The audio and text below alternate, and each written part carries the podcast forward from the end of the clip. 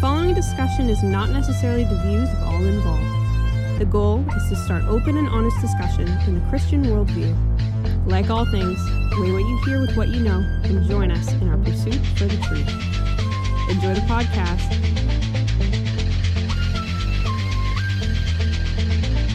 Just like, hey, remember Abraham? They're like, it can't be Abraham. There's no camels. I'll, oh, I want to buy it. And they're like, no, we want to give it to you. No, I want to buy it. Come on, then maybe do this. Like two Mennonites arguing. Anyways, there's a cool thing with Azazel in there, but that's not really it. Let's thing. no. No, we're talking no, about no, no. This isn't about demons. This is something else. how very Catholic of you. And that's a dope story. Man, this went nowhere. All right, I'd like to welcome everyone to the podcast, uh, Second Rate Saints podcast. That is, I'm Caleb. To my left is I'm Joel, and to my left is I am Colton, and to my left, Um, I'm Joshua. To my left is back to Caleb. Joel, Yeah, before we start off, uh, just want to plug our social medias as we've been uh, get a little more active online. Um, we're on Instagram at Second Rate Saints. Uh, we got a website, www.secondratesaints.com, where you can find the links to everything we're doing book reviews, blog posts, podcasts, shorts, anything. You can all, all find it on there. Um, yeah, so just check us out on there. Um, but to start off with our first segment, Caleb, what have you been reading? I read a book um, called Understanding Biblical Theology: uh, A Comparison of Theory and Practice by Edward Clink III and uh, Darian Lockett. They're both so cool. yeah. Um, they're both Biola professors, um, Biola University, that is. Um, it's fascinating, actually. Like, if you're interested in what the difference between biblical theology and systematic theology, and why there's such a variety of approaches in biblical theology, and where the field is at at its current moment in, you know, 20, actually, I think it was written in like 2016 or something, but it's, it's still very contemporary. It moves about as fast as that with biblical theology. It's not a lot of changes. Well, yeah, mm. Okay. Um, it definitely got changed a lot in the f- 50s and 60s, that's for sure. Very different now. Uh, it goes over five different approaches, starting from like an emphasis on history and then moving towards like more gradient kind of progression towards an emphasis on the- theological reading. So historical reading on one end, theological reading on the other. just and then it, as a reminder, uh, what does he say biblical theology is?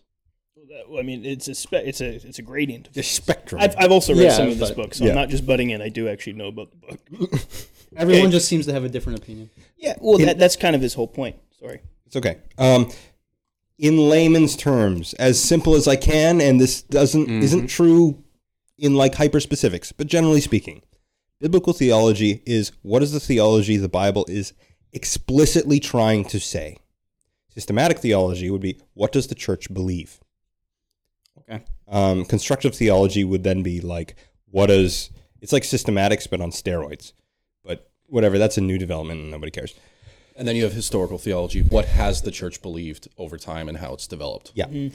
Um, biblical theology is yeah that the very centered on the text specifically. What is that text explicitly saying? Um, yeah, and he goes over the approach of several like big names: James Barr, D.A. Carson, N.T. Wright, uh, Beverd Childs, and Francis Watson. Um, for me, the the two that I liked were N.T. Wright and D.A. Carson. Um, but yeah, it's it's it's a great book. I'd highly highly recommend it. I have a review already up on the uh, book review section. It's just under 200 pages. Um, it is a little technical, What were the five perspectives? Like, as like their names. Yeah. Historical description, which is full buy-in to like the historical grammatical method of reading scripture, that hermeneutic, almost to the degree of like you can't extract different like a cohesive theology across multiple things. You can't even mix them, kind of thing. Is that is that this not one? just not mix them. You can't create a linear progression of thought. Oh, each individual book has its own story. Don't mix it, or not even don't mix it. Don't compare it to other ones. Basically, in comparison, you will lose the individu- individuality of each. Okay.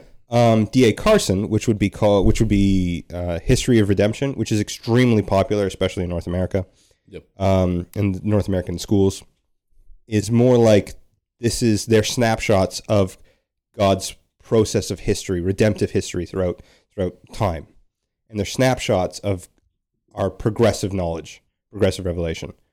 um, of God and where they're at, and they're moving forward. Um, NT Wright's very similar. It's th- this, these guys call his whole thing worldview story because it's like ah, it's a thing. He deals hard with narratives, and it's kind of like the Bible presents the grand mer- meta narrative, still very biblical, not hi- biblical, very, still very historical. His is the middle point.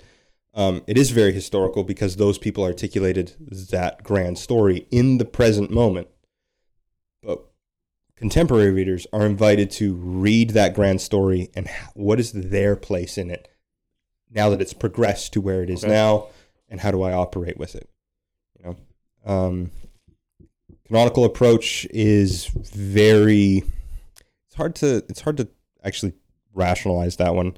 It kind of goes that it, it leans heavy on divine authorship of everything and therefore doesn't it matters less what the individual human author was saying in that in those times and it's more that god knew what the final canon form was going to be How guide, God guided how it's written, kind of thing. Mhm. but god created it as an interconnected document and he knew what was coming ahead therefore he prepped before Okay.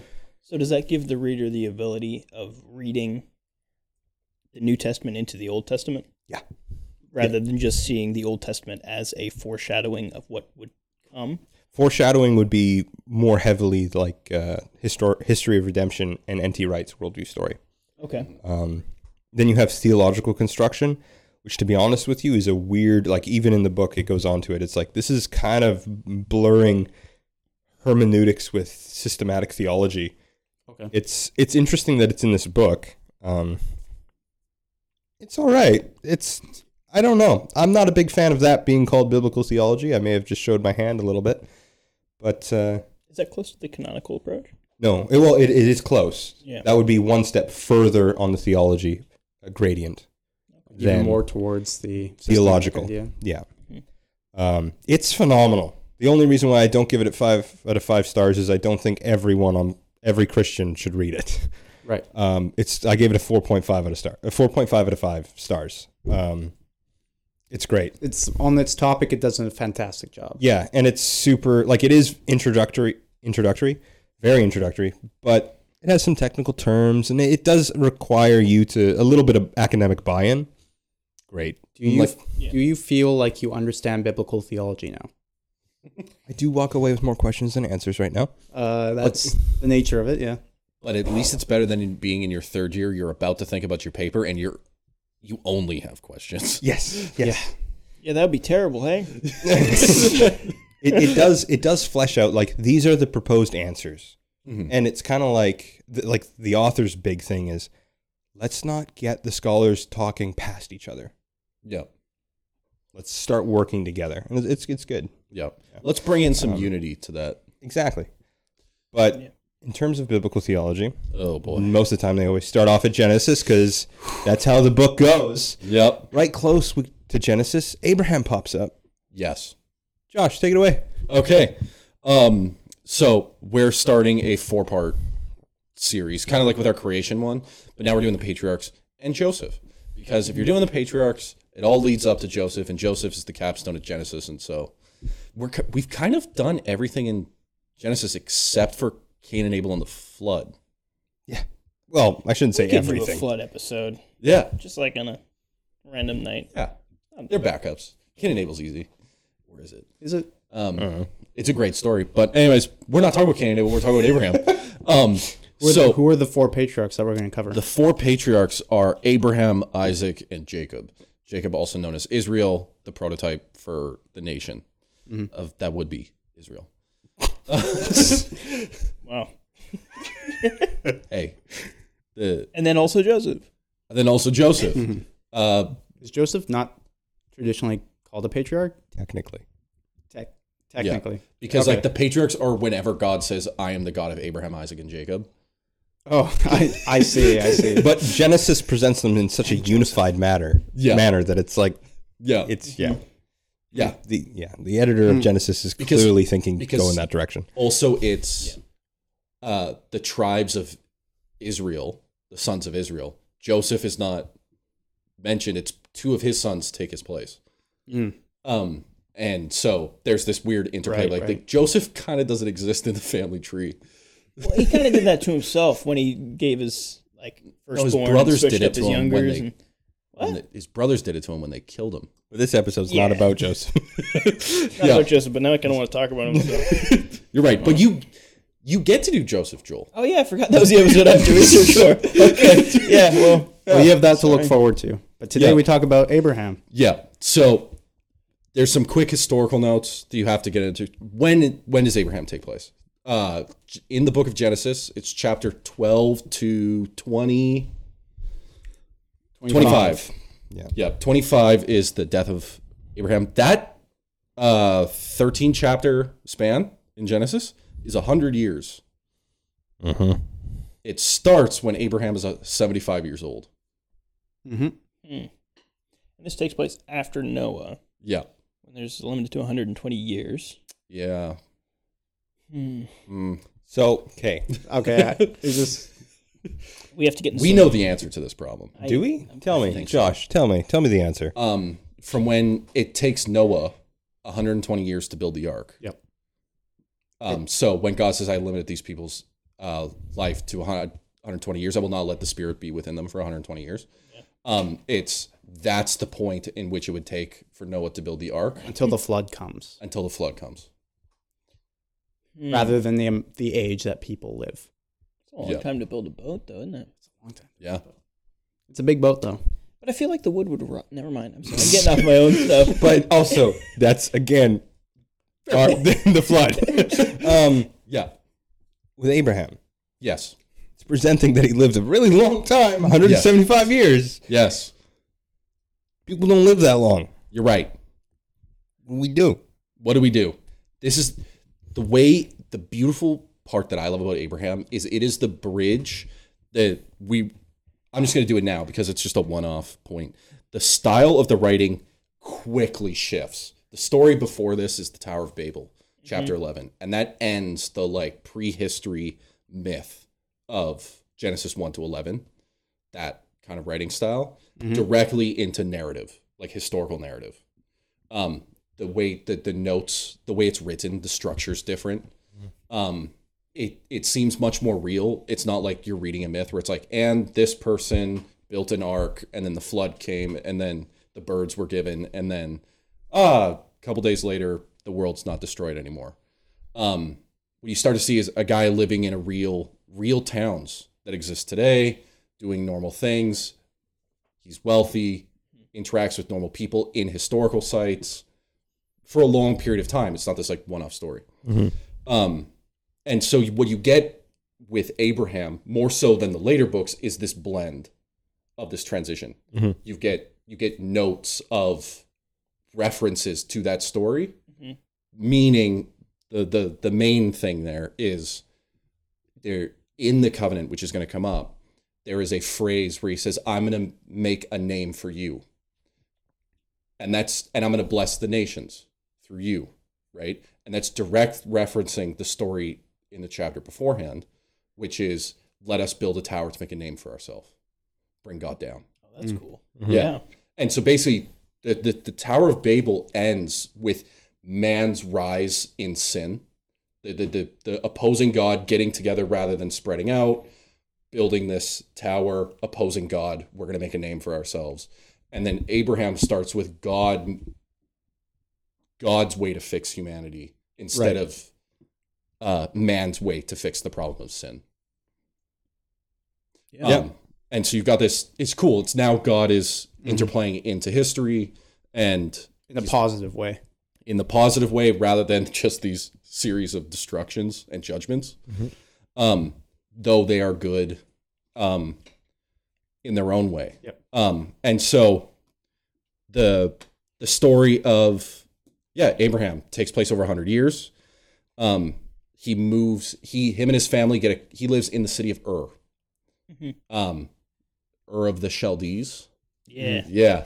Um, which is near Babylon, which is It's maybe proto Babylon. yeah, Yeah. um, which is near potentially.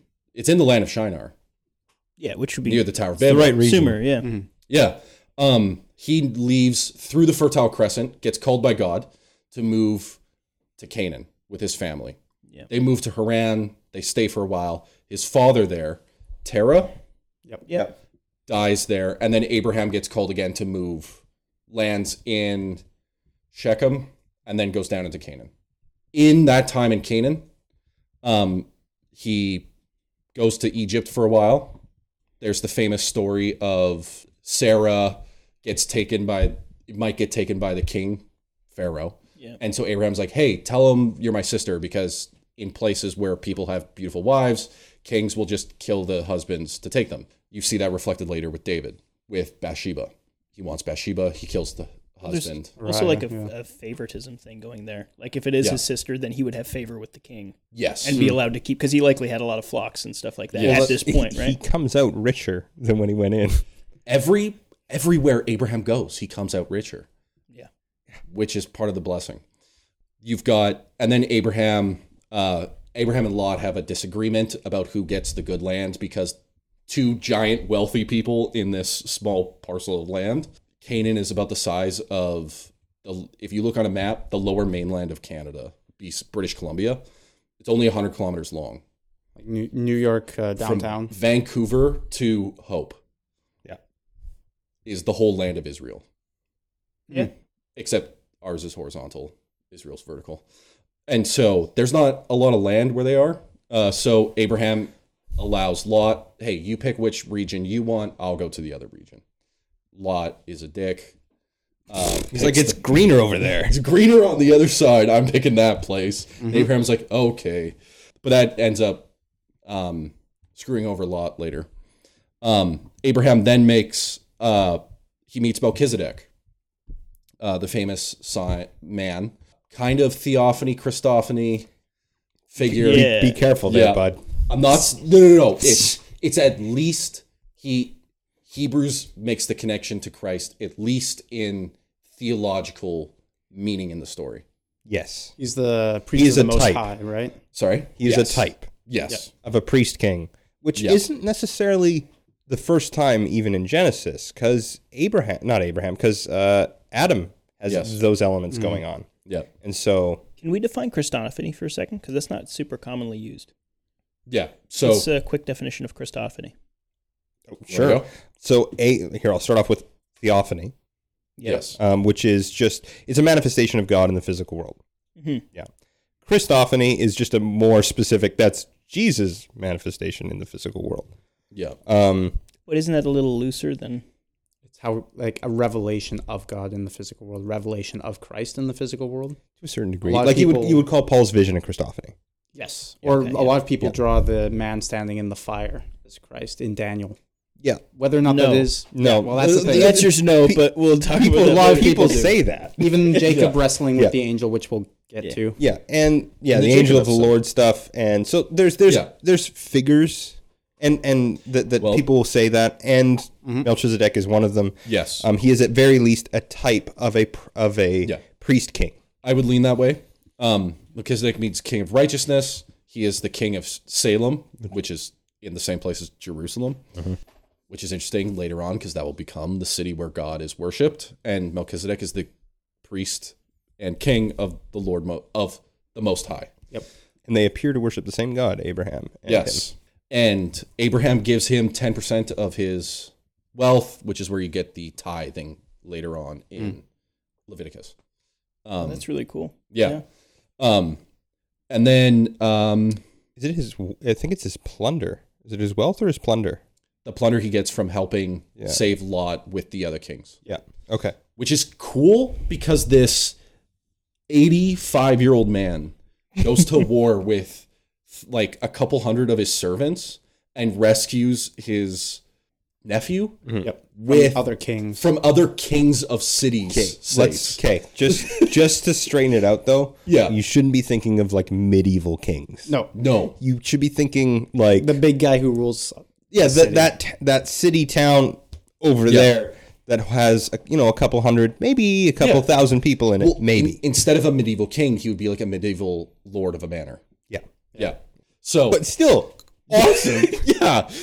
Man, it gives me a Caleb vibes when after the conquering, Caleb, 80 year old man, God's like, God promised me this mountain. And he's like, yo, Jim, his 20 year old like shield bearer, we're taking this hill.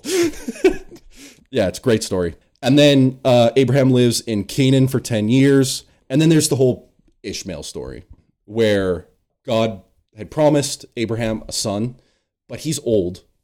His wife Sarah's old. They're in their 80s. And Sarah says, Hey, take my servant Hagar. This is common practice at the time. There's historical notes of it. Uh, you have a child through her, and it'll be counted as mine. Uh, Abraham does it. They have a child. It's named Ishmael. Sarah then gets jealous. Yeah. So, but you before she gets jealous, you have the covenant uh, of circumcision uh, brought in. Um, God gives the covenant for the second time. The first time is right before he's living in Canaan for 15 years. Uh, that one, notably, there's no conditions.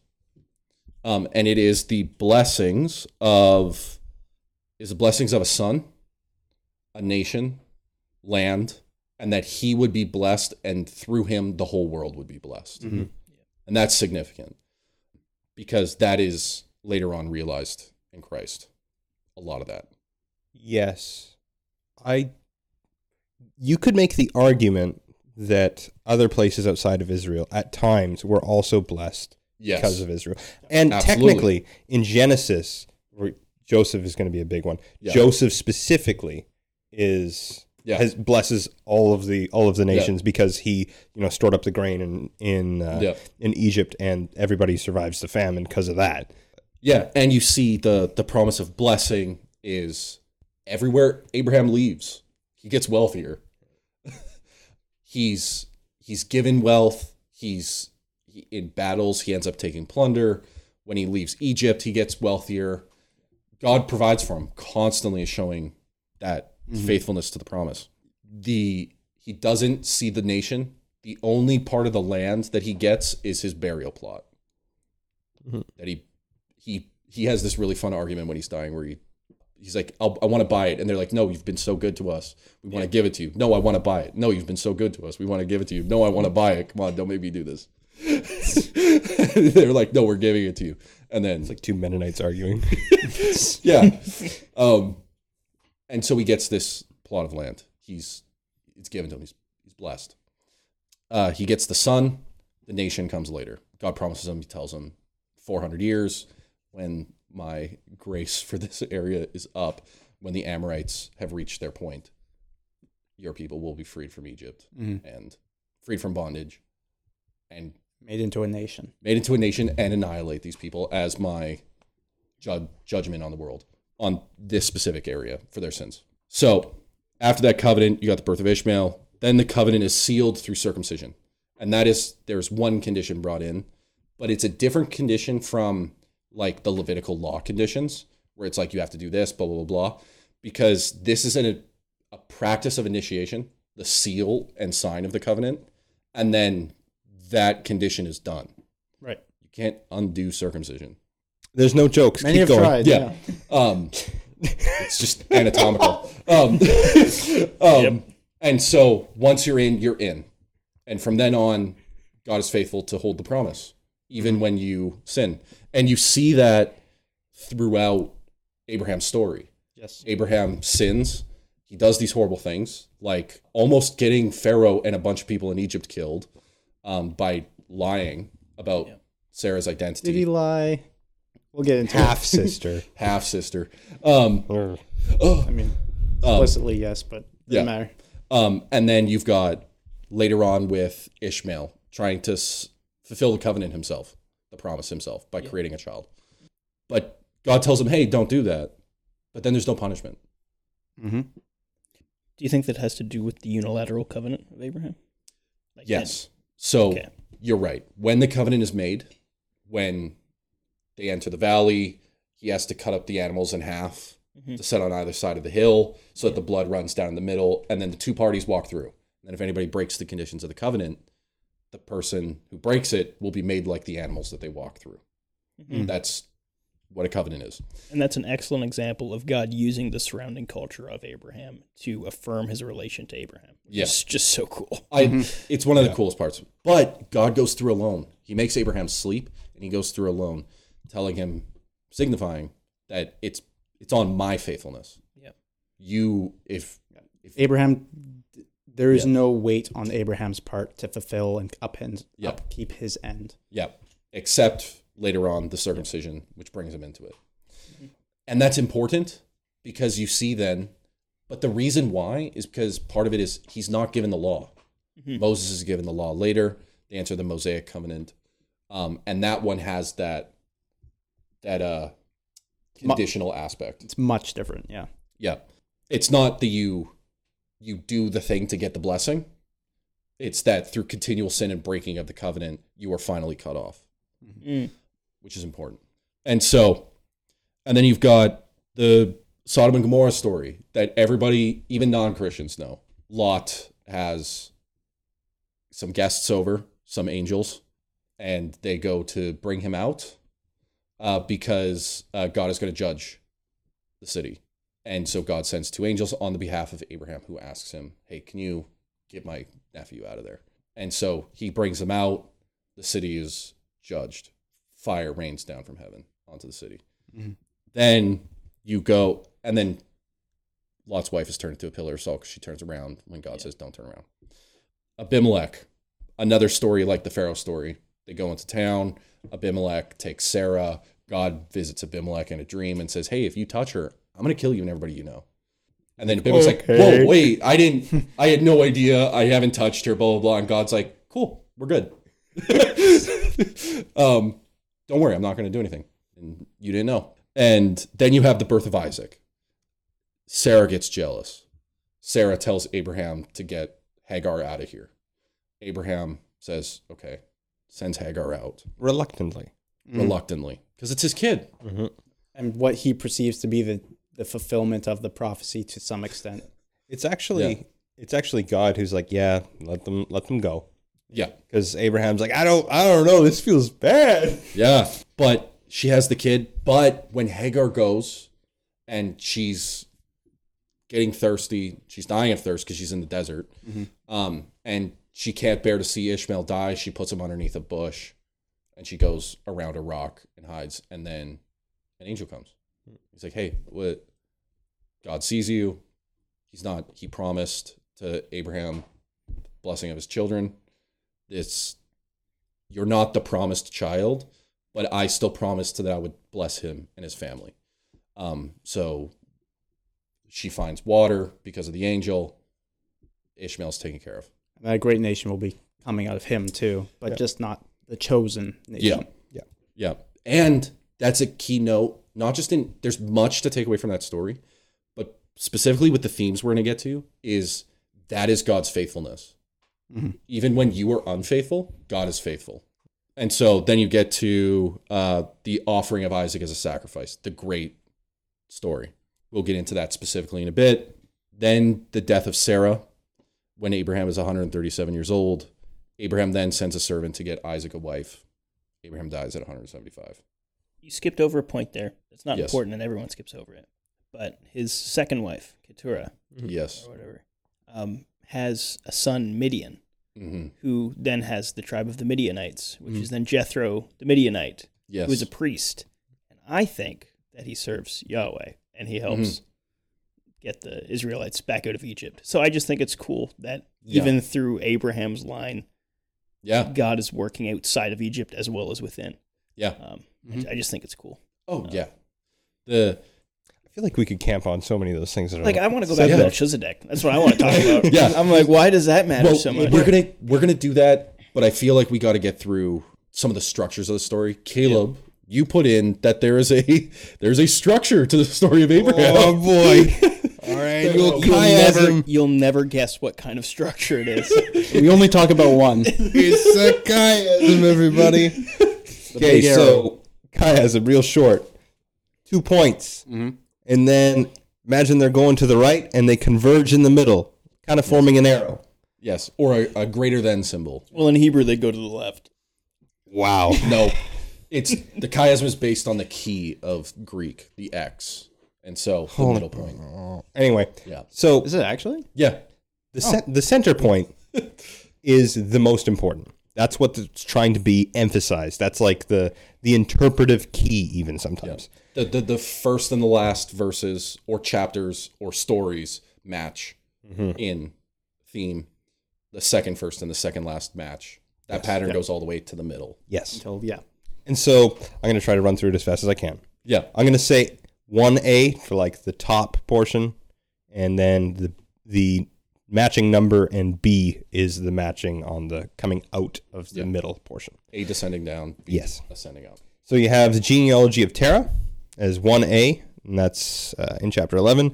You have the promise of a nation, the start of Abraham's spiritual odyssey in chapter 12, beginning of chapter 12, and that's 2A. 3A, um, God protects and enriches Abraham despite his deceitfulness in Egypt, which is the last part of 12. Um, 4A, Abraham chooses uh, land by faith, and Lot chooses it by sight, which is beginning of 13 and uh, actually, I think it's all of 13. Um, 5a, Abraham um, intercedes for Sodom and Lot in and in war, and so that's that's when he goes to war with those kings, saves. Rescues him. Yeah, and that's also the the Sodom. And, uh, no, it's not the Sodom and Gomorrah. That's where he goes to because he de- he talks to the king of Sodom, um, and and wasn't- he gives him back some of the, some of the riches too. Yeah. Yeah, that's what's So going that on he next. didn't, uh, it, he di- couldn't be said that it was he, uh, he was he- enriched because of Sodom. Exactly. Uh, and then you have this, the center portion, which is 6A and 6B. So they're matching in this case, which is between chapters 15 and 18. So it's uh, 6A, the land covenant with Abraham and Ishmael being born. Mm-hmm. Uh, and then 6B, the seed covenant with Abraham and Isaac being born. And so you have the two the two sons. As one of the one is the covenant. apex. Yes, Th- that is that's the middle portion. You have this the son that came through human effort, trying to bring about God's God's plan and God's promise, and then the actual son of the covenant, son of the promise, Mm. um, and the continuation of Abraham's seed, and then coming out of the center portion. Mm-hmm. So five B. Abraham intercedes for Sodom and Lot in prayer. That's when Sodom gets wiped off the map and Lot gets taken out, Which as is a- in out of the city. which is the parallel to Sodom and Lot at war. Exactly. Um, 4b, Lot flees uh, doomed Sodom and settles in Moab. And that would be when Lot, that's parallel to when Lot chose the other land by sight, the, the good, the green part of Canaan. So he's moving in because it was good. Now he's moving out because he realizes this place sucks. It was not good. 3b, uh, God protects and enriches deceitful Abraham, Abraham in, uh, in Philistia, um, which is, you know, paralleling with, uh, with when he was deceitful in Egypt. And so this portion 3b is with Abim- abimelech 2b birth of isaac and the climax of i guess the other sorry the other two weren't births the other two were the the birth of isaac uh, birth of ishmael and then 6b was the promise Right. of isaac um, but 2b is the birth of isaac and then the climax of abraham's spiritual odyssey which is his the sacrifice or the binding of isaac sorry Mm-hmm. uh, and then ending with in 1b the genealogy of nahor yeah. How overt is this chiastic structure? Because this is the first one I've seen, and I'm like, I don't know about that. Bruce Waltke goes over it for pages and Really? pages and pages. I'm gonna try to put this chiastic structure somehow in the comments of the YouTube video because Yes. it's. I'm sorry we just ran through that real hard, but Yeah. it's it's very interesting. yeah, this is one of the ones where it's like the one in Noah is like the it's matched with verses. So it's easy to see if you put all the verses together. You can see like, oh, the phrasing is the same. This one is a themed chiasm. And so it's you have to understand the theme of each of these stories and then read it as a whole to see the chiastic structure. So it's much harder to find. Well, it's a method of scripture interpreting scripture, Yeah. right? If you can find parallel verses that can then speak into each other, um, which is which is interesting. Yeah. Um so that's cool because this leads directly into themes. Um and three of the themes that two major themes and one kind of just that's there. The two major themes are covenant and faithfulness. He brings up promise. I kind of put that in it's it's in both because God makes a proven uh promise through the covenant, and God is faithful to those promises. But faithfulness also, a lot of people focus, especially the New Testament, focuses on the faithfulness of Abraham. You've got the the Stephen speech, um, you've got the Paul Yeah. listen, and Paul both in Romans and Corinthians and Galatians. Sorry. yeah, and the Hebrews by faith. Yes. uh, speech where he goes through all these characters and it says by faith Abraham blah blah blah. But the story I feel, I I think I see it is squarely pointing out in every story the faithfulness of God in every single event. Well, the center point of that chiasm is Ishmael's born, which is Yeah. him trying to bring about the covenant, Yeah. and then the matching center point, the, the pair Yeah. of the center points, is then Isaac is like, yeah, no, the no, Sarah is going to Have be the a mother of the, of Yeah. the covenant child, the promised God child. says that. Not you can't bring it out by your own effort, and then he gives him the the uh, covenantal seal of. of Now here's the circumcision. thing: you're looking at your 90 year old wife, going, "We're gonna have a child." She laughs at you. They laugh at she him. laughs at you um for anatomical reasons you can't have a child when you're 90 but they don't know what it means when god says you're going to have a child Well, Abraham does, it appears. Yeah. but he backs out of that real easy yeah. when faced with confrontation Yeah. um which there's some parallels there with uh, adam and eve in that story yeah if you want to get real deep into that specific story go watch the bible project podcast on abraham they do a really good job on It's also that. so long. yeah um but that specific story that guy does a great job at showing you the parallels um and i don't think we should copy him and just redo what he did um so you've got the yeah, so the themes. You've got faithfulness. Let's do covenant first. God makes the covenant with Abraham. It's why he pulls him to the land. He says, I'm gonna make covenant, shows him the stars and the skies, and says, I'm gonna give you descendants as many as these. Mm. Um What the? So just for a reminder, what exactly does covenant mean? Where does it come from? covenant uh Well, it's it's that two, Mm. the birds and the the beast thing that we mentioned earlier. yeah. Because That's- it you literally the phrase is cut a covenant. Would a contract be a close approximation? Oh. You get in trouble if you followed it to its full conclusion, but it's close enough. colloquially, Yes, it's the colloquially it's the sure. closest Yeah. yeah Just trying to relate it to someone who might not understand. Yeah, it is a it is it's related to vassal treaties, Mm-hmm. um, but the covenant specifically is between two people. You make an agreement, and the conditions are heavy. Mm.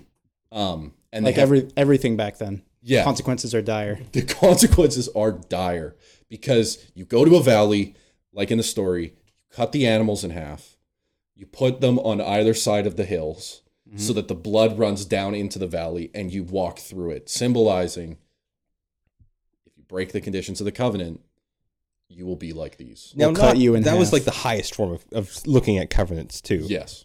There was like other ways they did it, like a hand under the thigh and stuff like that. Yeah. Which is modern day or Um, uh, Jonathan and David's covenant. yeah. Um, Yeah. Yeah. but a covenant can be used as like a promise, but it can also be used as like a vow, you Yeah. know, that kind of thing. I, I've Yeah. seen this one compared to like what lords of houses or kings would make Hmm. Mm-hmm. for the Abrahamic covenant specifically. Like a pledge of allegiance Yeah. to a Yeah. lord would be Yeah. would be very close. And the covenant God makes with Abraham does match a lot of the, the prototypical versions of a suzerain vassal treaty, but a lot of that comes in heavier with the covenant of Moses because he's making it between a God and a nation. Here he's making it with a man. And so you see more of those personal aspects, whereas later you see a lot of the more kingdom aspects of a covenant. But God is faithful. And every time Abraham is faced with the potential failure of God to carry through his promise, and Abraham tries to fill in the gap, uh, God proves to him his faithfulness with Sarah having a kid. Um, Sarah being given to Pharaoh as well. Sarah being given to Pharaoh, and he's like, "Oh, if the if you die, this can't happen." let's make sure this doesn't happen. God's like, no, I'm, I've got you. It's just he doesn't have the Bible to look back on and s- and see the evidence of God's faithfulness. To be fair, when he leaves his family's land, as far as as far as we know, as you know, modern readers and whatnot, he left behind his household gods. He follows a relatively, as far as we can tell, unknown god to him. Yes. Makes, who makes a, who promises him land and perhaps a and, and and descendants. So it's it's not like he's like you're saying he looks at the Bible and goes, "Oh, God always fulfills all his promises all the time," and that makes sense. 'Cause- It's a leap of faith, you could say. Yeah. Yeah. The only counter to that idea that I've heard Mm-hmm. is he is from the descendants of people that had relationships with God from Noah in Yes. the so he may have been from like the family line. Oh, our this is true. My my But- counter to that is yeah. that when they take so when when they interact with his like family relatives back home, they to get a husband for uh, Isaac and Jacob technically. Um they have household gods. Exactly. Mm-hmm. And the one leaves and the one takes their household gods. And so if anything, I think the text indicates his old family had separate gods. Yep. Um, and near the end, we'll get into Sarah. Um, but so yeah, so you've got covenant, heavy theme. The covenant is reinitiated multiple times. You've got the major covenant when he shows him the stars and the, the sand and the seashore, and he says, "You'll have as these. You'll have a nation. You will have a son, and I will bless you and the whole world." I have a question Yes. because I've read I read a couple different books for this Yep. trying to prep for this. Several will go, they're the same covenant, it's being expanded or Yeah. Mm. given more definition. Others will say these are different covenants Yeah. God is Really? making with Abraham. Yeah. Um, how do you react to that, Josh? I think so. In reading on the covenant where the circumcision is brought in, it's a narrowing focus on the nation and the family, the descendants aspect. And so it's still about that major covenant, but it's that is a I- because when what is circumcision? Circumcision is you're physically creating a physical marker on your body that you're a part of a a group of people, a family, or a nation, which is directly related to the covenant. It's the sign that you're a part of that family and that nation. It's also no small thing that it takes that it occurs right after Ishmael's birth Yeah. and that whole Ishmael Mm. stuff. Not just that, it's uh, a lot of scholars bring into why circumcision, why the genitals? Well, because that's where descendants come from. So the the symbol, well, and then you relate to baptism later on. Why water, right? Why why this symbol of being buried and raising again? Because of the resurrection, the promised resurrection. And so you see the the, the the the symbol of the covenant of initiation is a sign of the promise that is being given through the initiation process. Yep. And so the circumcision being brought into that family, that nation through which the covenant is made, which uh, that ties it directly to that covenant. It's at least a narrowing if it's not the same. And then the last one, God adds more, mentions the covenant again at the sacrifice of Isaac, that blessing of the whole world. And there you see the not only is that story, and this gets into your book earlier about biblical theology, what is the relationship between New and Old Testament? How are we supposed to read it as a continuity, as a history, or redemptive arc? The themes directly relate to stuff that happens in the New Testament. He provides a child for Abraham, but also through the sacrifice of Isaac, you see themes direct. Sorry, you see themes directly related to Christ. God will provide a lamb in substitute, the Lamb of God, Jesus, um, and He is sacrificed. Okay, so he goes down south, right? Yeah, Do you think cuz like people debate Mhm. the mountain range. Mm. I forget the name of it already. Moriah? Mariah, yeah. Um, it would start with an M, but I wasn't confident enough to go and sacrifice his son. Right? Yeah. And there's like the whole thing of like, hey, we will go up and we will come back down. He tells his servants, and it's like almost as though he expects something's gonna happen because he knows Yeah. it's Isaac. yeah. Um, what do you think of the people who go the same mountain as Jesus was was crucified on, or at least same mountain range, or like at the very least we know it's the same small location. They're in within an- a few kilometers of each other. Yeah. at least. yeah. Because if it's it's all in that 100 kilometer land, it's like he might have been sacrificed in Abbotsford, and Jesus was sacrificed on the mountain between Abbotsford and Langley. Yeah. Like, I don't know if that analogy is going to track very well. Yeah. Nobody Look look at just a map. knowing where our listeners come Look at a from. map. but yeah. Look at the Lord Mainland, British Columbia. Read a book. No, uh, Think of Mount Rushmore and it's just one head over, you know? Can you figure out where we live? but there's a cool like cosmic drama going on if that happens. Oh, it's so awesome. It's very so- cool, yeah. Now, here's the thing: isn't that also what they claim is the in the Muslim faith, Yes. Islam, Ishmael. Temple Rock? Oh. Yeah, I don't know enough Yeah. about that to really throw. I I don't that know if down. I don't know if that's true. They Yeah. uh, I do I'm pretty sure that a lot of Muslims claim that it's Ishmael who is sacrificed and not Isaac who is sacrificed. Like you're talking about Dome of the Rock? Yeah, Uh, That's also I know where- that Isaac and Ishmael in uh, Islam build it Yeah. together. Isn't that where Muhammad also was last Yeah. seen? And like that's another one reason why it's a Yeah. holy site for them. yeah. It's like second to Mecca in importance. Yeah, Isn't and there a piece? Isn't There is a Medina? rock in the middle. there's a rock in the? I thought Yeah. we'll have to clarify some things after the podcast. Yes. um, we'll also we'll do a Abrahamic religions episode later, not in this one. That'd be so cool. Um, Hey, wait, no, let's finish the cosmic drama thing. I Yes. had a whole point there. Joel, take us away. Okay, cool. If God is standing outside of time, and you know, if He is truly a friend of Abraham, kind of a thing, then at the same time He is sacrificing His Son. Yeah. On the cross, He sees Abraham. doing Yeah. The same. And then he provides a sacrifice, or a a substitute. yeah, Substitute which sacrifice. is is crazy that. God is- Archetypal, you could say. It is archetypal. Yeah, we'll say Yeah. this is theophany. Maybe I don't know, I don't know if it is. Um, Uh, I don't know. I'm not uh, enough of a systematician to throw It's a that ram one he down. provides, right? yeah, yeah. It's a ram. Anyways, Yeah. there's a cool thing with Azazel in there, but that's not really a Let's thing. know No, No, we no, won't talk no, about. no, This no. isn't about demons. This is something else. Um, how very Oh, I lost Catholic my of train of you. thought. Very- Very cool. but- How very Yeah. Catholic of you. I felt like I was constructing Yeah. a cinematic universe, and then I went off on Yeah. demons again. Yep. Happens to everyone. doesn't Well, it? if you're going to construct a cinematic universe, demons have to come into it. Oh, absolutely. in the later seasons when you're running out of ideas. Look at Marvel. Anyway, Like Marvel. Man, this went nowhere. Okay, can I bring in more of the? I'm going to bring in more of the covenant aspects into more? the New Testament.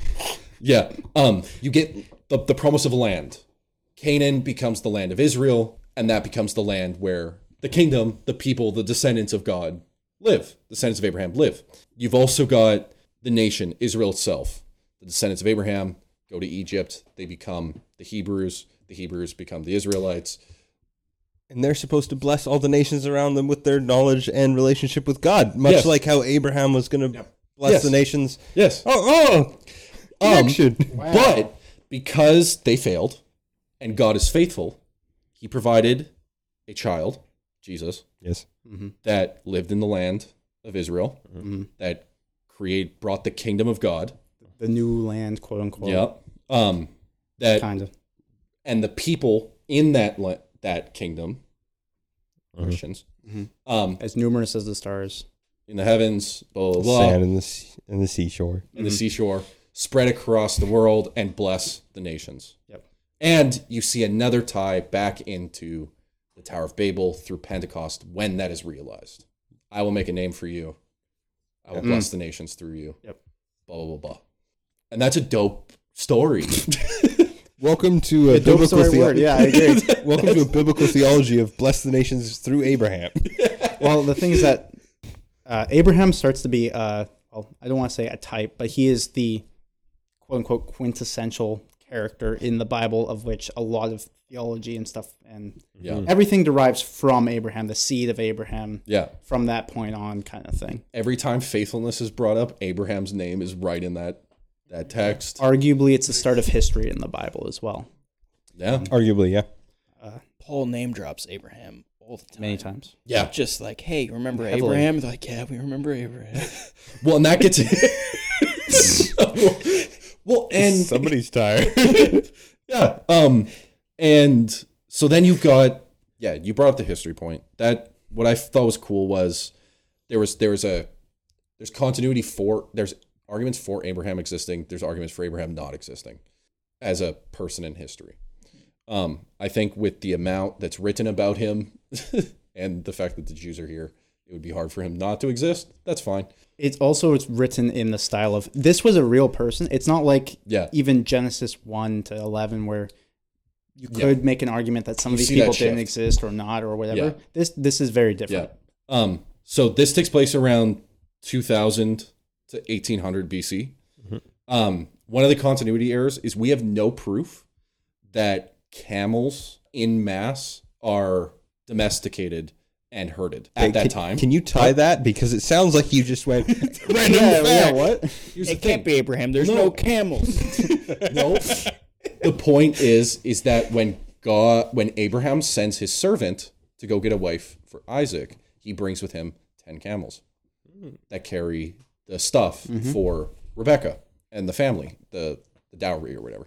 And the argument is, is, well, that couldn't have happened because we have no historical evidence that camels in mass were domesticated and herded at that time Well- and used in such a way. A giant mass of them wouldn't have to be just ten of them. Yeah. But as a man who had camels, sheep, blah, blah, blah, they're like, hey, well, he can have all the other things, but not camels. And my argument is, well, maybe you just haven't found the historical evidence yet. Like, that's not an argument like, like from absence. I'm just saying there's still time. There's many times in the biblical archaeology where they're like, this couldn't have happened. Like the entire the entire Hittite empire. yeah, the Hittites don't exist. they found and then in them. the 70s, they found this the third biggest empire in the Middle East. Yeah. Uh, competing with Egypt and the Assyrians for forever. Yep. Um, uh, but then also you've got the Cyrus cylinder. Oh, emperors wouldn't get rid of all their slaves.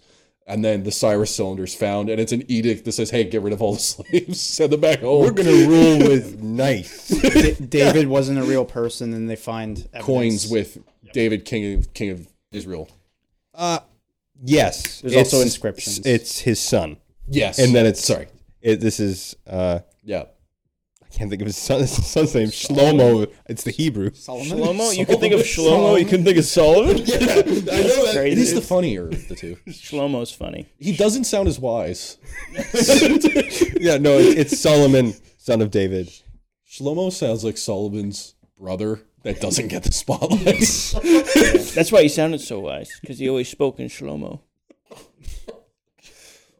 That was that was dumb. um, That's gonna get us canceled. I think a big. we won't need to talk about David for much longer, but Yep.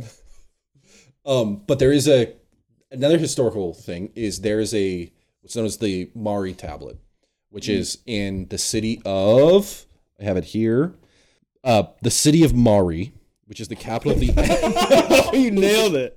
I, was like, I thought it was in another town, and I was like, oh no, the Mari tablet is from the city of Mari. You guys got mad at me for doing Shlomo.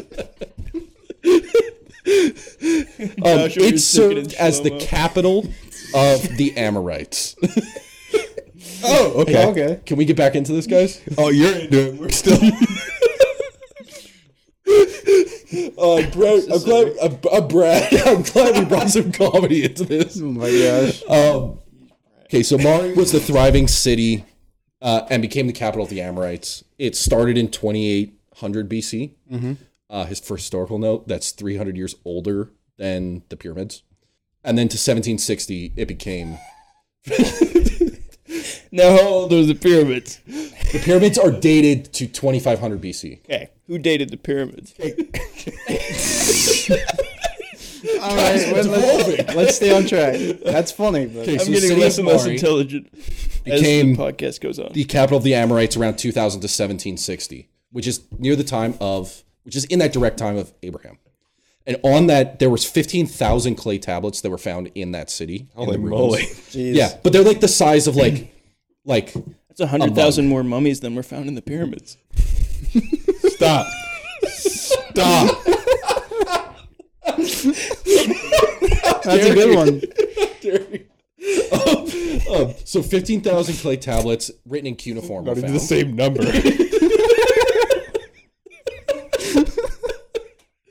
All right. Podcast listener, you're just gonna have to give us a All right, moment. let's, uh, let's get a little. Oh, great. Deep breath. Josh, Shlomo tell and me get back on about the track. tablet of Mari. Yes. So so the Mari tablets come from the city of Mari in which starts in like 2800 BC to 1760 BC. It becomes the capital in 2000 of the 2000 BC of the Amorites, Okay. which is a known biblical city nation around Israel, um, which is also where Abraham was circling in those areas. Well, they found 15,000 clay tablets written in cuneiform. They're like the size of a palm, most of them. Uh, they found them in the ruins, and they would just get like thrown into like storerooms um, in areas. They found the same thing in Uruk, where they just found like 5,000. It's the one of the earliest records of writing at 5,000 BC.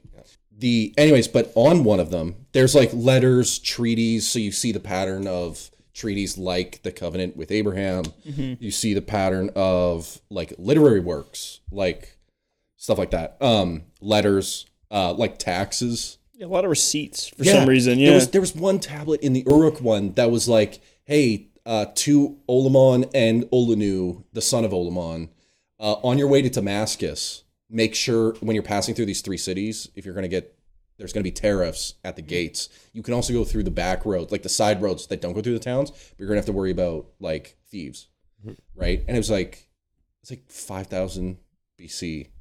And it's just like they're worried about taxes, trade tariffs. Also, the oldest uh, reference to Damascus. Um, uh, but anyways, but on one of them specifically is uh, the notice uh, a cultural practice, which is if you have a wife and she can't produce a child because she's either barren or culturally unsupposed to remain celibate, her servant would take over and have a kid. But then, if the actual wife was a, produced a child, the right of firstborn would pass from the oldest child of the servant to the oldest child of the actual wife, which is what you see with Hagar and Sarah. From even though Ishmael's the oldest, the birthright is given to Isaac. Right.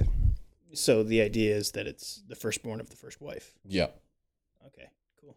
And that's Um, like legally binding under who, uh, or it's and- just like common practice. in Culturally. culturally. Mm. Okay, Um, and so what's so interesting about that is, and then also there's mentionings of a city named Nahor and the mentionings of the city that's still around Haran, which Haran, the city that you can go to in Turkey, which is also this, the game. Um, there's a zombie game that takes place in Haran.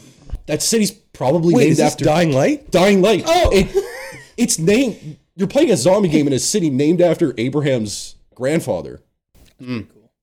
Yeah, and there's another town named Nahor, which is his uncle, which Nahor doesn't exist anymore, but in this tablet it does. Probably named after Abraham's uncle, which is so cool. And that's where the historical evidence for Abraham ends. Fair enough. Other than the Bible, which is a massively historical book, but yeah. Yeah, that was just some of the historical stuff that I thought was really interesting. Did we want to get into specific stories that we like? I think that it's worth going over, especially the binding of Isaac. Okay. Yeah. let's go around the table. Everyone do a story. I think. Story time. with Is there any Second other ones? Rate 'Cause Saints. binding of Isaac might be a good one to save for last. I think. Yeah. Yeah. Let's save it for last, and let's so that everybody knows. Uh, Caleb is doing uh, Isaac. I'm doing Isaac next week, and so- you'll hear it then. That's probably going to come up a lot, Actually, even though not. it's in Abraham's story. Yeah. It's still. it's I. It's going to come up. Yeah. It's not a major theme. It means more for Abraham than it does for Isaac. Yep. It means stuff for Isaac. as we find out through Jacob. yes, but it has more significance for Abraham. Kind of Yeah. traumatic, you know, if you think about it. Yeah. Jacob calls God the fear of Isaac with a capital F. That's in English though, but Yeah, but the, the emphasis on There's a capital F in the Hebrew Yeah. too. Come on. yeah, okay. so one of the things that I like though yeah, is if we're going to share stories that we like from Abraham Yeah. stuff is when he goes in to intercede on behalf of Sodom. yes, It's so cool to me. Yeah. And it's you know it's like "Eh, what about 50 righteous people? What about Yeah. you know, what about 20? What about 10? And it's just ah and then Yeah. he just kind of goes, "Okay, well, I guess will the Lord of all the earth do what is right." yeah. you just trust God, and that's I, for whatever reason I always find myself like when I'm, especially in after a long conversation or whatever about Yeah. uh, theodicy and like Yeah. how does God work with you know human suffering and how does judgment work and why are these these people just getting away with stuff and then at the end I'm just right okay Lord of all the earth will do what is right he's okay I don't know. It's it's something that I always end up. My brain always just brings back up. I like it. That's cool. What I like about that story is you would think talking to a god, as we've seen in earlier Genesis, wipes out the entire planet, Tower of Babel, just creates multiple languages and forces it upon individuals that they spread out. Mm-hmm. Even Sodom and Gomorrah, which happens in this Yeah. segment. Is Abraham talks to him and he asks him the same question seven times. He's like, Hey, Yep. if there was 50 righteous men in this town would you kill them and god's like no i would not judge the city if 50 righteous men are in the town hey god can i ask you one more question yeah what's up Yeah. would you do it if there was 40 Well, it's it's Abraham coming, r- like in a in a very real Yeah. moment, realizing the, the type of the type of God that Hmm. he's in a covenant with, yeah but also the state of humanity. The depth Yeah. of Mm-hmm. That it's like, sin. oh, it's not just oh, so there's not fifty people in that righteous people in that city. Oh, there's not there's not twenty righteous people in that Yeah. city. Oh, There's not a single uh, one. Okay. And so and so it it reveals God's position and his grace and the the his character to Abraham and it reveals the state of humanity to Abraham. And it's such a oh, it's so good. Just just to mention a small tiny tangent. Does the Jonah story and how Jonah expects for the destruction of Nineveh tie at all with this story? Um linguistically, not to my knowledge. Okay. Um Is there a, it- like a Thematically? thematic ties? Yeah. I mean, they're both standing on the outside of a city going, "God, do something." they're opposites. yep. but um, I don't I don't think so because the in Abraham's account he's kind of like there's got to be righteous people in there, Mm. and according to both God and Jonah, Mm. yeah, the uh, the Ninevites there's not enough righteous people in there. the other thing i like about this story is this is where we, like western law gets the um the articulation for uh presumption of innocence Really, you think so? Yes. So Blackstone's ratio, uh, William Blackstone, who created the, the English version of it in the 1760s, directly quotes the story of Abraham.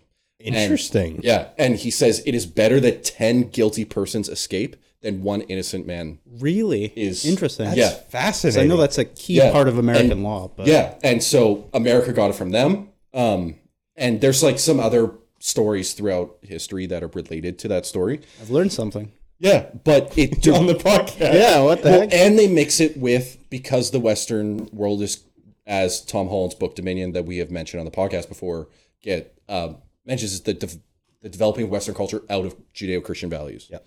Um, and so you also get the sovereignty of the individual being made in the image of God. So every individual Human is- rights, all that kind of stuff. human rights, right? And so his ratio was it is better that 10 guilty persons escape than that one innocent man suffers. Um, and he directly quotes this story and he's saying, God got uh, Lot and his family out. Mhm. And then he destroyed the town Because there was nobody else. because there was nobody else. But as long as Lot was there, God said he wouldn't destroy it. Interesting. Yeah. That's really interesting. Because he that's the final formulation. He says, if there is 10 righteous men there, I will not destroy the city. Okay, here's, I have a Yeah. question though. Is Lot righteous, or is it a favor to Abraham? Maybe. I think, I think it's quote unquote countered as righteous because he takes in those two, the two angels that are Yeah. Mm. sent in, and then he tries to protect them, to, which is Yep. like, and, and that's a huge thing in that culture, inviting a stranger in. You protect them with your life. Yeah, exactly. Um, without just devolving into Sodom and Gomorrah stuff. Mm. Um, yeah, and so I, I think I think it's fair to say, not in- he's not righteous in that New Testament perfect Yes. type sense, but it's that he is faithful to his word, Yep. um, and that's more than enough for God to go. Okay, I need to get him out of the city because I'm going to destroy the city. Yeah. Yeah. Um, and so yeah, that story's super cool because of that. Mm. Um, and its relationship to modern day law and how we value Innocence until proven innocent until proven guilty. Guilty. Whoa, Yeah. man, that's Mm. easy for you to Yeah. say. Presumption of innocence too. Yeah. Yeah. Um Joel, did you have a story? I just like Melchizedek. I'll always talk about Melchizedek. I f- came across a I have a bone to pick with you. yeah, absolutely. You're saying Melchizedek. That's what I'm saying. Yeah, I know. There's Is a that lot not of how you people say that it? argue over this. Is it Melchizedek or is it Melchizedek? Oh, Let me look it up in Hebrew right It's- now. Because the word is Melech and Zedek. Yeah, but are you looking at how they would have used it in the Greek or the Hebrew? Right. why would they? Why would they use it in, in the Greek? But it- it is in English. It is spelled ch. So I understand it, That's just Melchizedek, dude. and It's probably a. and I'm hit. willing to bend the knee on It that. super seems like you're not willing. Bone to pick. I'll give it up. I got a bone to pick with you. It's not an issue, but here we go. It's fine. Anyways, What's yeah. what's the what's the consensus? Come on, we need to prove Josh wrong. I mean, find out who's right. Melchizedek. Well, that's not right. It's Melchizedek. at the Hebrew. And what do you What do you want? Fair enough. It- yeah. That's how he would have said it, probably, if he introduced himself. yeah. Or, uh, or a controversial opinion, he may have said, "I'm Jesus." There are a, a weird sub uh, section of people that believe um, that this is Christ in physical form in the Old Testament. A lot of it's because of its use, his use in Hebrews, right? Yeah. Yeah, calling Christ Exclusively. the order of no, No. not exclusively. It's also in Psalms. No, but the argument of why people make this claim is because of Hebrews. Yeah, but But tied It's in also m- with Psalms as well a little bit. in the Psalms tied into messianic prophecy. Yes. okay, Yeah. So, anyways, it's a whole thing. I'm with Joel on Arise. this one. one of the order of. I'm not Okay. Oh, even arguing for this point. people wouldn't make the argument. If you look up Melchizedek, you're going to find people who see him as a Christophany in a physical form. And that's cool to What, me. what do you think about that? I don't think it's right. I don't think it's true. Um, He's a- he's a type. He's the Christ figure in that story because of how he behaves. but you also have to to think of him as as like why would he be there as a it says he was a man of God, doesn't it? He's Or a a prophet. priest of He's- the Most High, Prophet of the The Most High. That's priest what it of the is. Most High. Priest of the Most High. priest king. right? So then people have to um, reconcile that with, well, how? Because there wasn't an order of Yeah. the Most High yet, Well, which is no. not true. No, here's the other Yeah. thing. Yeah. Here's the other thing. Have you have you heard the arguments that it's Shem? Yeah. What really? It's just Shem. Yeah, because Shem, by his age, if you match Shem's age to the uh, to the uh, oh, what is it? The the genealogy from Shem to A- Abraham. Yeah. Shem should still be alive. That's pretty cool. How was that tying with Babel though? Um. Well, no, because if if I don't think it does. yeah, Well, Whatever. If you're gonna make a historical claim for No, no, no, genealogy, you have to do it for that Hey. too, right? Do hey, you? Why not? maybe Why would you? Because it's all tied in with the same themes and ideas, right? Uh, I don't know. It's talking about people group. Um, the point would just be that he's still alive. and Shem, son of Noah, knew God He would be one of the through leaders. Noah. Yeah, and that So your his, whole thing- his descendants, Shem's descendants, I believe, in the, um, Here's the thing. I don't. I Yeah, don't like that after- either. I think you're wrong. yeah, you're right, they're, you're right. they're associated with Egypt, not with is it? Melchizedek. Shem is associated with Egypt. Oh, At the end of Babel. I didn't know that. Yes. Um, our fact sheet had Sheila. and We're Shem. gonna have to do a whole episode Yeah. on Melchizedek. Yeah. Yeah. Its ties in Um, Psalms See, I and in told you it's Hebrews. interesting. Oh, it is interesting. We've talked about it a lot. Yeah. I just Yeah. I think it's also a good example for well scholars, but a- anybody also to develop their understanding of how the New Testament uses the Old, and how should we then read the Old Testament in light of the New? How do we do that? It's a great example of how that relationship should be worked out. It- Right. Test case for your hermeneutics. Just read Hebrews. And not that Answers in Genesis article that I was referring to. Another thing, with Abraham when he goes to uh, to Egypt, gives uh, Sarah to Pharaoh as his sister, who's also his wife. Does he lie? Only because I keep hearing people talk about it. I think so. Yeah. Yeah.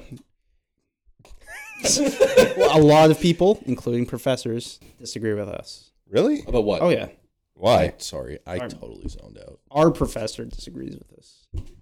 He doesn't think that Well, because it's a half. he doesn't it's a lie. half truth Really, Uh, that's- tec- bec- he says it's because he was um, God told him to do it, which is not true. He tells Isaac to do it in Isaac's story, Well, but it- not to Abraham. it gets into some interesting hermeneutics of how you should read narrative. If if a pattern exists in point A and then at point B, point B that same pattern shows up and then there's slight modifications, should you read those modifications back into s- into point A? Hmm.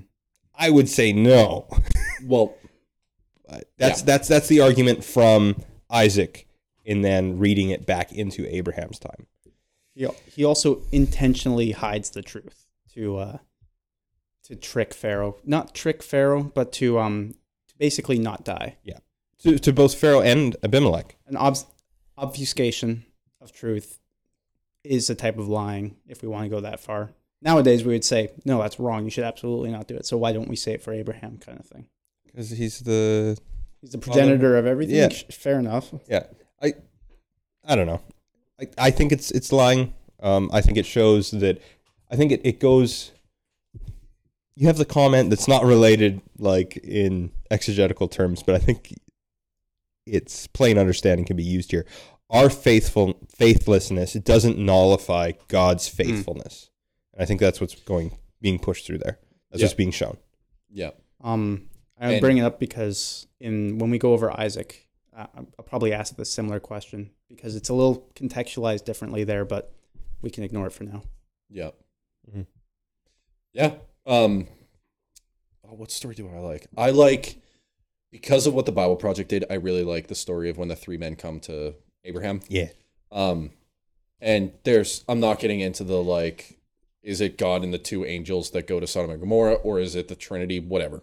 Which which part You've which never part heard is that? this in? I've heard it. Yeah. Yeah. So when God goes back to Abraham and he says, "In a year you'll have a child." This Hmm. is when Sarah laughs. Yeah, Sarah laughs. Right. Yeah. Um, but when he arrives, Abraham knows it's God, uh, and he goes and he gets uh, the fattened calf, the goat, and he brings it to him and gives it to him. And the Lord says, "You have done good." Right. What's interesting about that passage is this is a story. This is right after Ishmael. Uh, Sh- Adam, Abraham, and Sarah are paralleled at, to Adam and Eve a lot in the stories.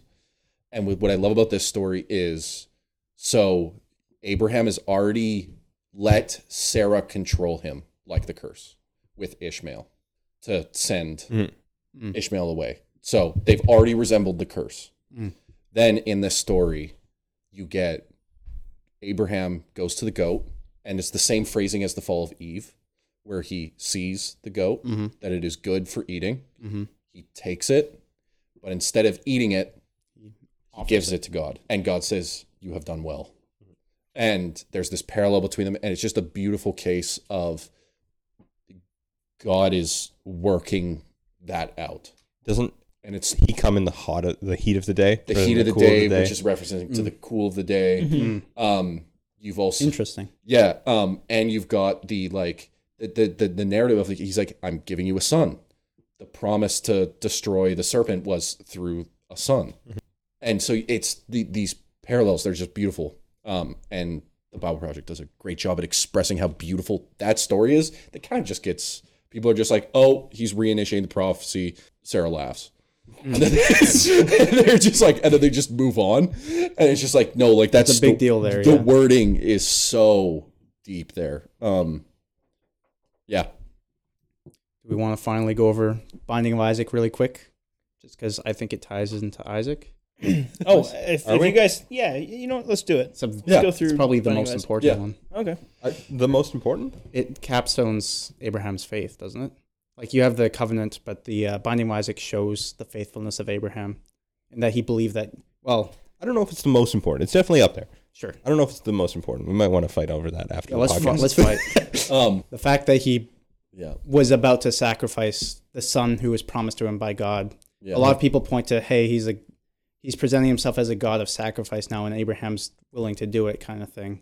But the uh, the scapegoat, the it pre what is it predicts predicts no it uh, Foreshadows. foreshadow that's Yeah. the right word the well Jesus eventually Yeah, the But, uh, substitutionary sacrifice. yeah substitutionary of Israel and their uh, their law Yeah. Yeah. Well, and you see that theme a lot of the the foreshadowing of the tithing, the foreshadowing of the king Mm-hmm. priest, the foreshadowing of the faithfulness of God, the foreshadowing of Christ, the foreshadowing of the nation, the foreshadowing. I I also think it's interesting how Hebrews 11 puts it, um, that he believed in that God would raise him from the dead Yep. and bring him back because Yeah. he trusted in God to do that. Yeah. which is interesting. Well, and Isaac is said to be the, Mm-hmm. the promised child. yes, So he knows it's if God's going to fulfill his promises, which he said he will. Yep. If I sacrifice Isaac, something's got to happen. Well, and those previous stories show that where he has failed to believe in God for those promises. Exactly. God's like, no, I'm faithful. No, I'm faithful. It leads up to this point where he's about to drive a knife into his son. with the ultimate with the ultimate uh, yeah. challenge, and he is faithful this time. Yeah. and and arguably there's an element of he's learning that the god he serves is not good with human sacrifice. He's not good with human sacrifice. But not only that, it's there's a lot going. we on. like the nice, clean picture of God. But God is complex. He deals with the, the the darkness of humanity. Stuff like that. Foreshadowing with with with Isaac going into the next episode, and then Hmm. Should we're we kind of explain the story? So God wakes up, has God tells Abraham to go sacrifice Isaac. He goes with his servant up to the mountain, and when they get to the mountain, they have wood, and he tells the servant to go back. And him and the child, Isaac, walk up the hill, and Isaac says, Where's the sacrifice? And he says, Don't worry, God will provide the sacrifice. He has already provided the sacrifice. They go up to the top of the mountain. He binds him to the, they build the altar, binds him to the table. He's about to put the knife into him. God says, Stop. The angel comes, Stop. Am, am I right in saying that uh, it's described that he holds his hand? Not like holding hands. He stays his hand. He keeps him from yeah, yeah, striking. it's, it's not know if that's a metaphor for what's going on or whether that's a physical like a physical thing. It probably is Hmm. Yeah. more like a his voice stopped his hand, Right. Right. Yeah. Um, and just foreshadowing into Isaac's thing, and then we're gonna wrap it up with with uh, Joel's gonna wrap it up for us. And next week we're gonna talk about it. Isaac only mention only says the one line, Mm-hmm. and then the text presents that he's silent throughout it all. Yep. Isaac is faithful. Yeah. Yeah. Yeah. Yeah. And and that's something that Isaiah picks up on. And who else goes silently like a lamb to be slaughtered in a sacrifice? Jesus. wow. Anyway, Joel, wrap it up. archetype. Yeah. Um, thanks for listening this far into the Second Rate Saints podcast. Uh, we've enjoyed having you guys and hope that you can leave a comment uh, wherever you can find our social media. You can go right to uh, secondratesaints.com and find a link to everything that we're trying to do and everything we're uh, putting out, hopefully weekly. That's kind of where we've been lately. And uh, honestly, we've got some great response. So thank you guys for that. Appreciate our audience, and you have a good week. Bye.